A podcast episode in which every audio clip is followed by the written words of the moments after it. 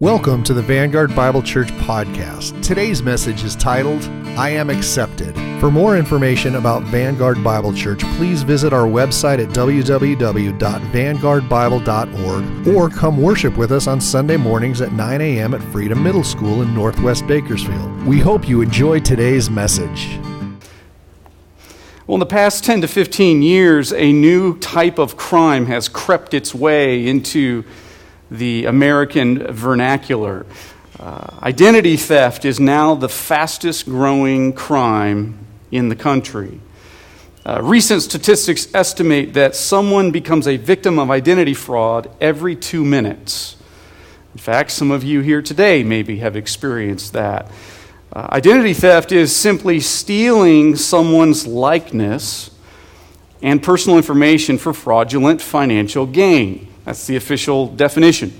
Uh, it typically includes lifting social security numbers, driver's license numbers, credit card numbers, and so on and so forth, so that the thief can impersonate us in order to open new accounts and obtain merchandise and services in our name where we pay for it.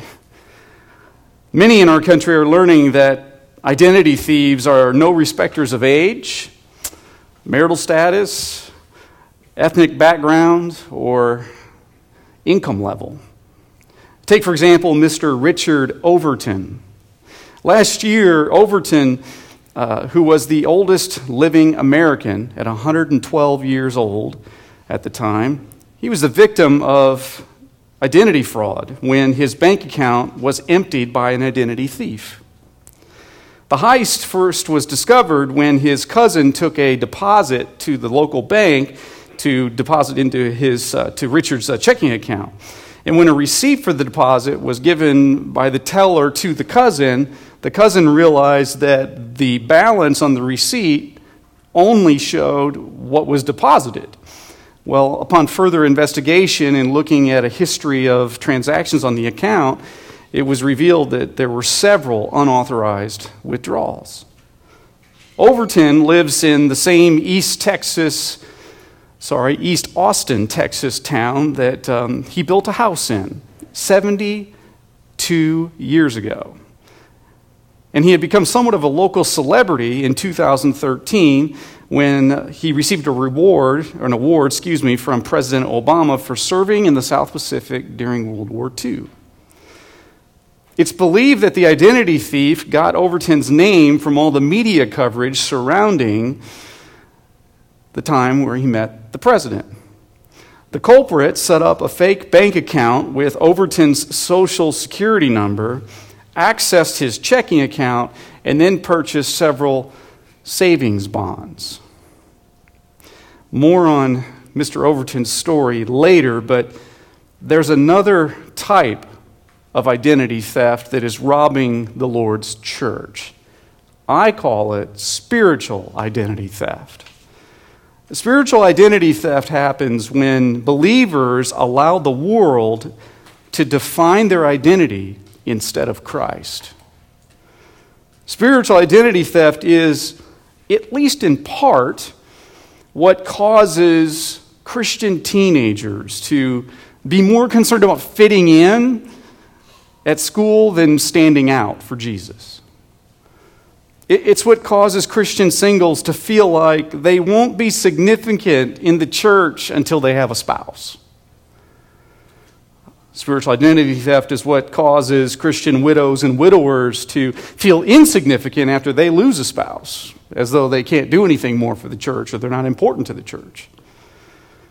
It's what causes Christian women to be more concerned about their external appearance than the internal condition of their heart and developing a gentle and quiet spirit, as the New Testament says.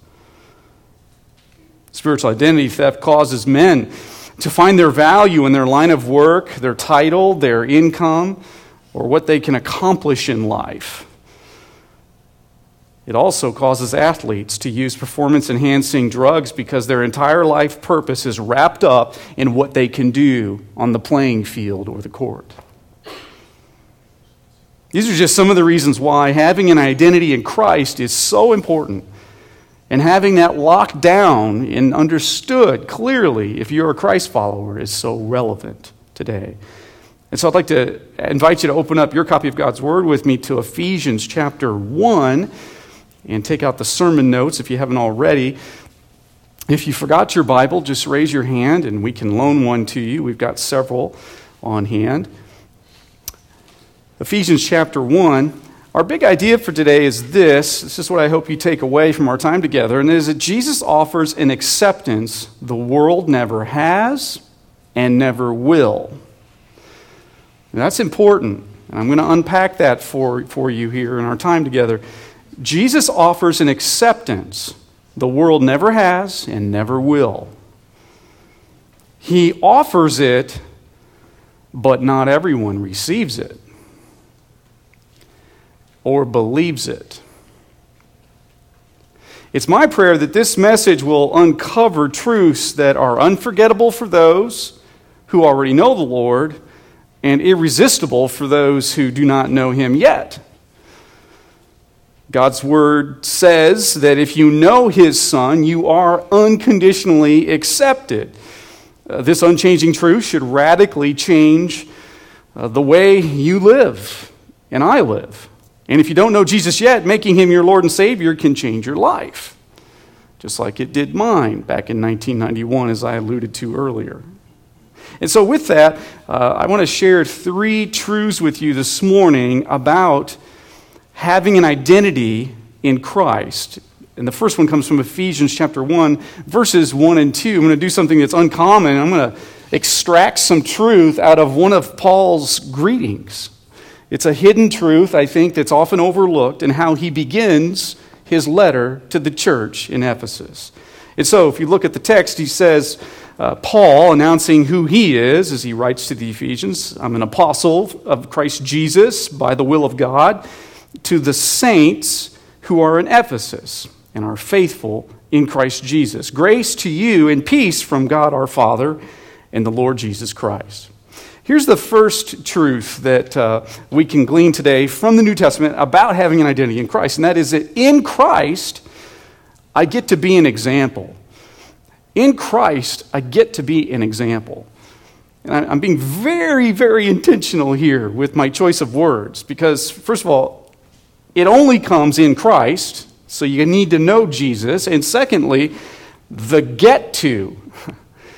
It's a privilege. Just like we, we said uh, when we were starting Vanguard, our, our launch team, uh, we kind of had a motto in the final weeks leading up to launches we get to start a church. It's a privilege to do it for the Lord. Paul uses the word saints there in verse 1. You see it there in your Bible. You might want to underline it or highlight it. He uses the title saints to greet the churches that he wrote uh, to, when he wrote to Rome, the churches in Rome, Corinth, Ephesus, and Colossae. He calls them saints in his greeting. He also used this term when closing his letter to the Philippians saints. It comes from the Greek word that literally means holy ones or to set aside for holy use. Now, the dictionary defines a saint as this uh, someone chosen by God to be an example of holy living. A saint is someone chosen by God to be an example of holy living. So, why does Paul, inspired by the Holy Spirit, call the believers in these churches saints? Well, I think there's a reason why. And here it is. God calls us who we are so we will become what He calls us.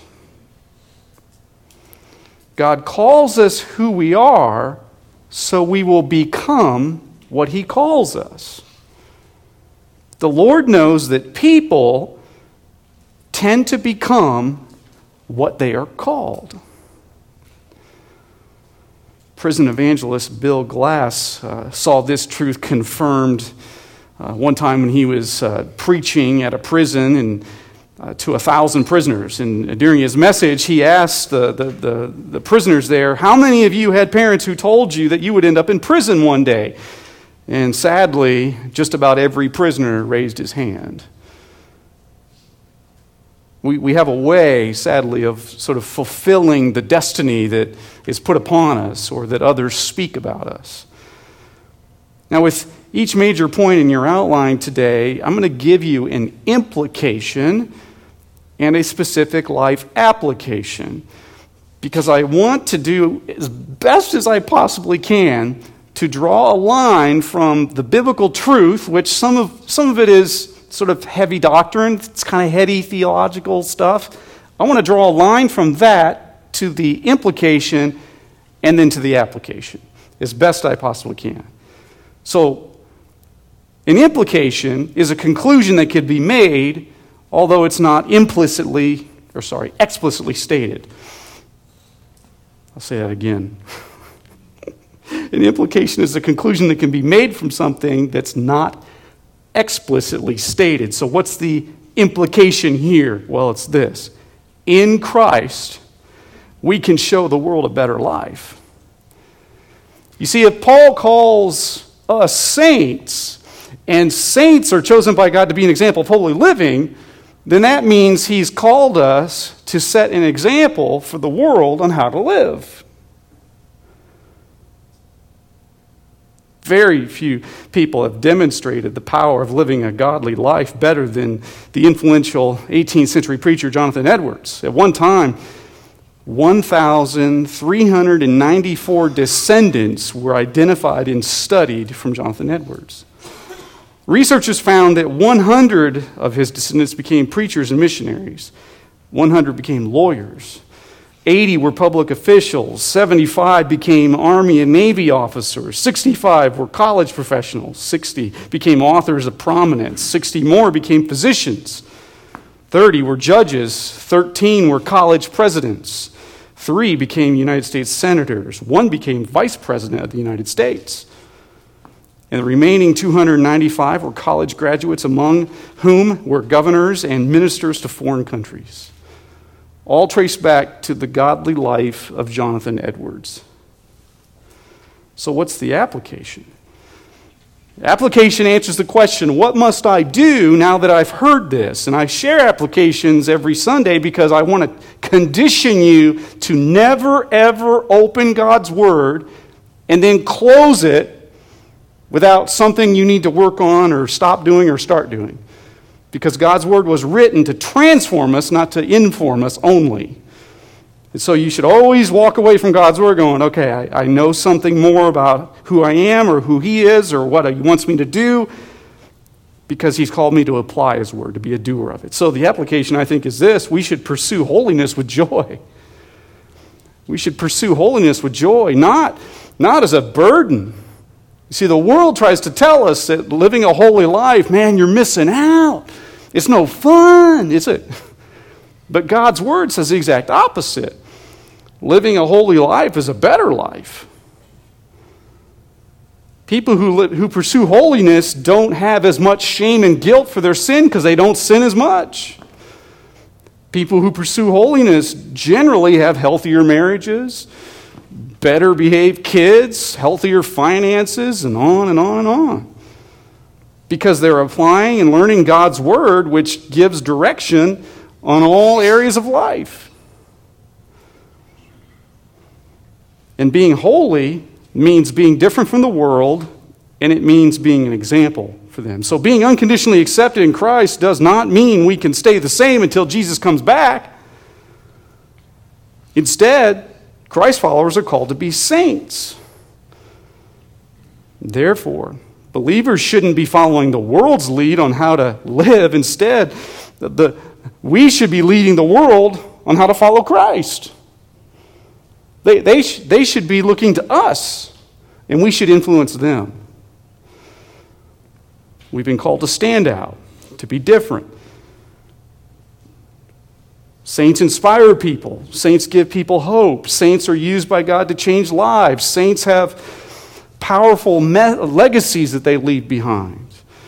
That's why being an example for the world to see is more of a privilege than it is a burden.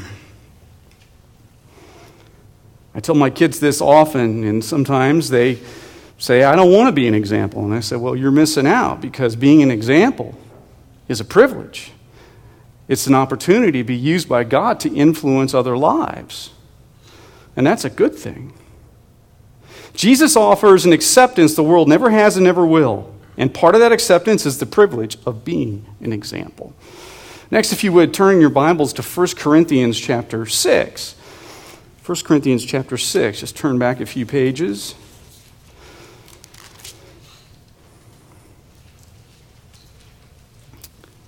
1 Corinthians chapter 6, and I'm going to read verses 18 to 20.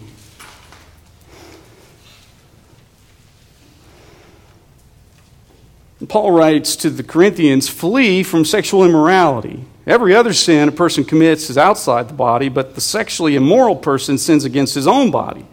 Or do you not know that your body is a temple of the Holy Spirit within you, whom you have from God? You are not your own, for you were bought with a price. So glorify God in your body. Here's uh, number two in your outline. In Christ, in a relationship with Christ, I become valuable. I become valuable. Now, allow me to give you a little context here. Paul is writing uh, to the church in Corinth, Greece. It was at that time in the first century what some scholars would call Las Vegas. It was Sin City. It was uh, uh, in first century Greek culture, prostitution and homosexuality were legal and widely practiced in the city. Unfortunately, this sinful thinking was infiltrating the church. Uh, for example, babies were abandoned by their slave parents and then raised by pimps to be money making prostitutes in Corinth. These prostitutes would then get saved, start coming to church, but still practice their craft Monday through Friday to earn a living. Other members of the church had been saved, but they were unwilling to give up the sinful lifestyle of paying prostitutes for pleasure. And so Paul was trying to explain to the Corinthians, and you probably have heard me say before, uh, there's a reason why the church in Corinth has not only the longest letter that's written in the New Testament to it, it also has two letters. And that's only two that made the canon of Scripture. Most theologians believe four in total were written to the church in Corinth. If that doesn't give you some sense of how much help they needed to get healthy as a church, okay? So, uh, a lot of issues going on there that Paul was trying to help them with. Now, uh, Paul was trying to explain why Christ followers cannot continue doing with their bodies what they used to do before they knew Christ. And so he says in verse 19, and I'm sure you're familiar with the verse, your body is a temple of the Holy Spirit.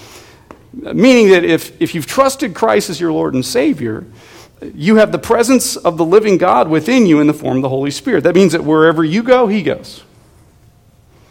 Whatever you do, He does with you. We cannot ignore the, the physical because the physical is connected to the spiritual in the scriptures. Uh, instead, we need to see the connection between the physical and the spiritual. And that means our souls are not the only thing being saved and sanctified. In fact, very few believers know this, and that is that the Lord saves our bodies as well as our souls. Our bodies are going to be resurrected someday. And so that's one of the reasons why Paul says, take care of your body. Uh, he says, You are not your own. Notice in the text, verse 19. Contrary to what the world tells us, this is my body, I've got rights, nobody can tell me what to do. Well, that all changes when you become a Christ follower. Because now what Paul's saying is, no, it's not your body anymore. Your soul and your body was purchased from the slave market of sin with the blood of Jesus Christ.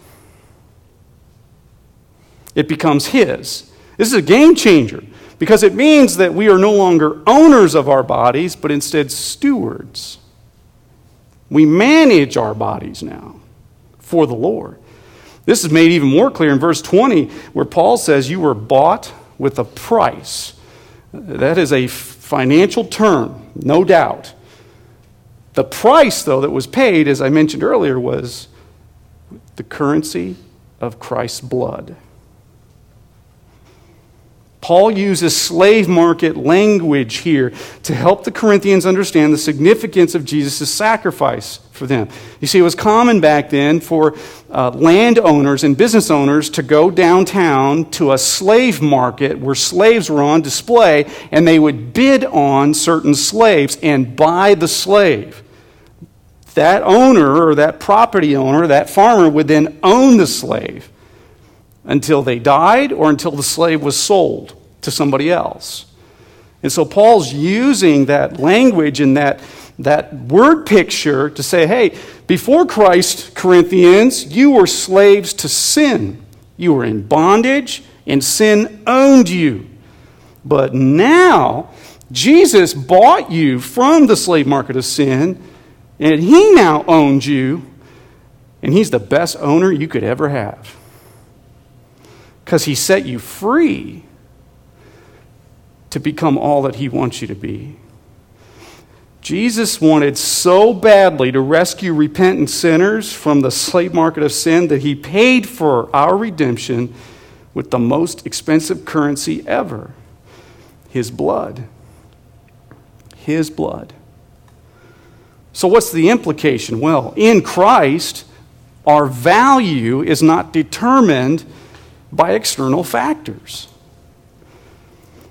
In Christ, our value is not determined by external factors. Regardless of whether the world labels you cute or uncute, poor or wealthy, popular or unknown, young or old, smart or dumb, successful or unsuccessful, short or, shall I say, vertically challenged, athletic or, shall I say, velocity challenged. Um, all that matters is what Jesus says about you. And he says you are important to him. what makes this even better news is that even though your waistline may change, your hairline may change, and the finish line may move on you, what Jesus says about you will never change.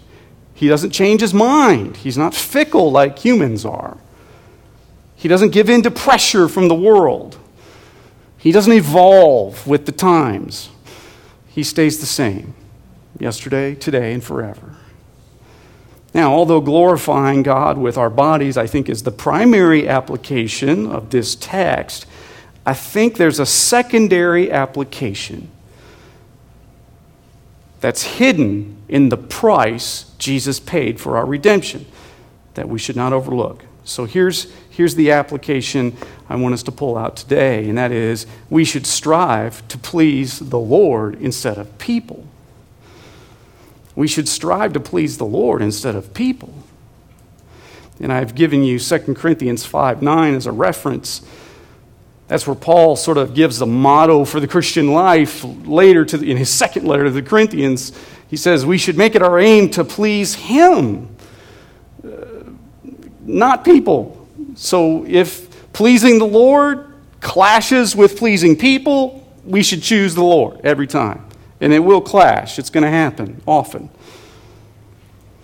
Now, one of the many things, though, I've observed about people during my time on this earth and my time in ministry is that we crave acceptance from people so much that we'll do things that don't please the Lord, or, Lord in order to please people who eventually will withdraw their acceptance anyway. And what's even sadder is we all do it in areas of our life that it, it's so ingrained in us, we don't even realize we do it. We're blind to it. And the Lord wants, He wants to set us free from that. We crave acceptance from people so much, we'll do things that don't please the Lord in order to please people who will eventually withdraw their acceptance anyway. When we're no longer any value to them, or they don't like us anymore, or they're just in a bad mood. I think this is why my college pastor used to always tell me, there's just a handful of quotes that stuck in my noggin that he would say to me. Uh, and he, he loved to use funny voices. He'd, he'd say, Cenac, God is faithful, but people are fickle. he just always used to say that to me. God is faithful, but people are fickle. That wasn't his normal voice, but um, he did it, I think, to help me remember it. So that's if, if Jesus is your Lord and Savior, why would you want to spend your life trying to gain acceptance from people when Jesus has already given you his? That's the question that leaps off the page from verse 20. You were bought with a price. You are valuable now. So instead, redemption through Jesus Christ frees us from the bondage of pleasing people so we can be freed up to please Him. And if I might say so myself, pleasing Him is easier than pleasing people. Because pleasing Him is written down in His Word, and it doesn't change from day to day or week to week. I have everything I need to, on how to please the Lord right here. If I just do this with His help, by His grace, and with the power of His Spirit, I'm good. And He's not going to take away anything or go, no, I'm going to change that. I decided I don't, I don't want you to be like that anymore because the world's changing and I should change with the world. the Lord doesn't do that, it's written down. So Jesus offers an acceptance the world never has and never will. Next, if you would turn back a few more pages to Romans chapter 5. Romans chapter 5. Romans has been called by some theologians the Magna Carta of the Christian faith. It's heavy in doctrine, it is uh, filled with all sorts of truth, proving and arguing for the Christian faith. And one of the more popular chapters in Romans is Romans 5 because Paul introduces the doctrine of justification. So in verse 1, he says, Therefore, since we have been justified by faith, we have peace with God through our Lord Jesus Christ. Through him, we have also obtained access by faith into this grace in which we stand, and we rejoice in hope of the glory of God. So here's a third truth about identity on your outline that I think we can glean from Romans 5:1 that is that in Christ in Christ I am acquitted. I am acquitted. Now, I think the last time I preached this a few years ago I had justified, but I decided to change it because I don't think that word communicates exactly what Paul's saying here. Let me explain. If you have a relationship with Jesus Christ, you are acquitted of your crimes committed against God. Here's what that means. In verse 1, Paul says, We have been justified by faith. The apostle uses a Greek word that means to acquit, to declare righteous, to justify, or to put into a right relationship with God. Or let me give you a more simple definition uh, of, of justification. Justification is this it's God declaring the guilty sinner righteous through faith in Jesus Christ. Now, every word in that definition has been chosen intentionally. God does the declaring. The sinner, though, is still guilty. And the sinner gets righteousness through faith in Christ. There's no other way. It cannot be earned. You can't be good enough. You can't give enough to the church. You can't volunteer enough to get this righteousness. It comes only through faith in Jesus Christ. Now, it is impossible to overstate the doctrine of justification as it is taught in the Scriptures. Being justified through faith in Christ means that even though all the evidence in the courtroom proves that we are guilty of many sins, God, as the judge, declares us righteous through faith in his Son, Jesus Christ. There, there, there's, there's an important clarification I need to make here, though. Because the adversary is always working in our minds to try and twist truth and make us misunderstand things. To be declared righteous, to be justified, it does not mean there was a lack of sufficient evidence. Doesn't mean that. It, it doesn't mean that the judge unfairly targeted us or profiled us. because of our race or gender or income or where we're from. And, and it doesn't mean that witnesses were coerced to falsely testify against us like it was some mobster movie. Doesn't mean that. The doctrine of justification clearly teaches in the scriptures that there is no question of our guilt. There's no question of our guilt in God's court, and we clearly deserve the death penalty. However, those who have been born again through faith in Jesus Christ get Christ's righteousness in exchange for Him taking on our guilt and our death penalty. So, implication. What, what is the conclusion that we can draw that's not explicitly stated here? Well, in Christ, we don't have to justify ourselves when we sin or make mistakes.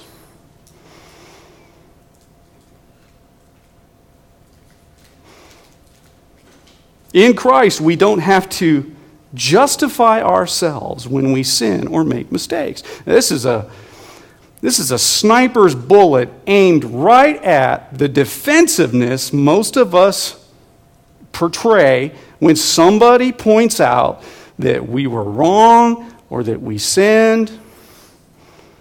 And we go, ah, well, I wouldn't have done that if you wouldn't have done that. Or, and we always say it in that voice, too. Um, oh, yeah, well, you. It means you have been freed from the burden of being perfect. Jesus has already provided perfection for you. I wonder how many people listening to this message today, or maybe online, need to hear that. You don't have to be perfect anymore.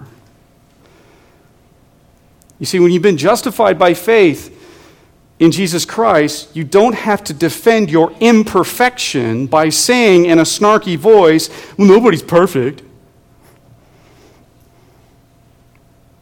Which is, if you really think about it, it's a silly argument to justify whatever you just did. Instead, being justified by faith in Jesus Christ and freed of the burden of being perfect frees us up to say things with humility like, Thanks for bringing that to my attention. I'm going to definitely pray about that. I didn't realize I was doing that. Or, you're right, I, I could have done that better. I, I shouldn't have said that. I'm sorry.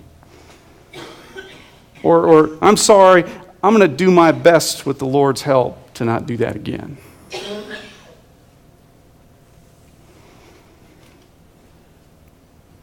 So, application. We should allow criticism to grow us instead of crushing us.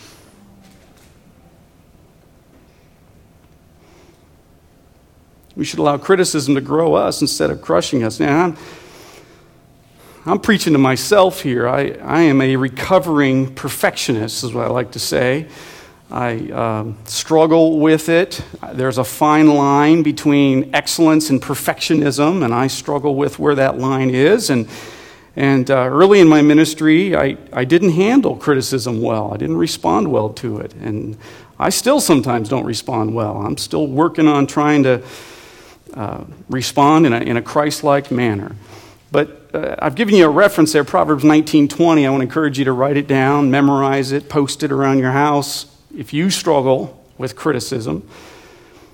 Because this proverb tells us that wise, godly people demonstrate humility by embracing criticism.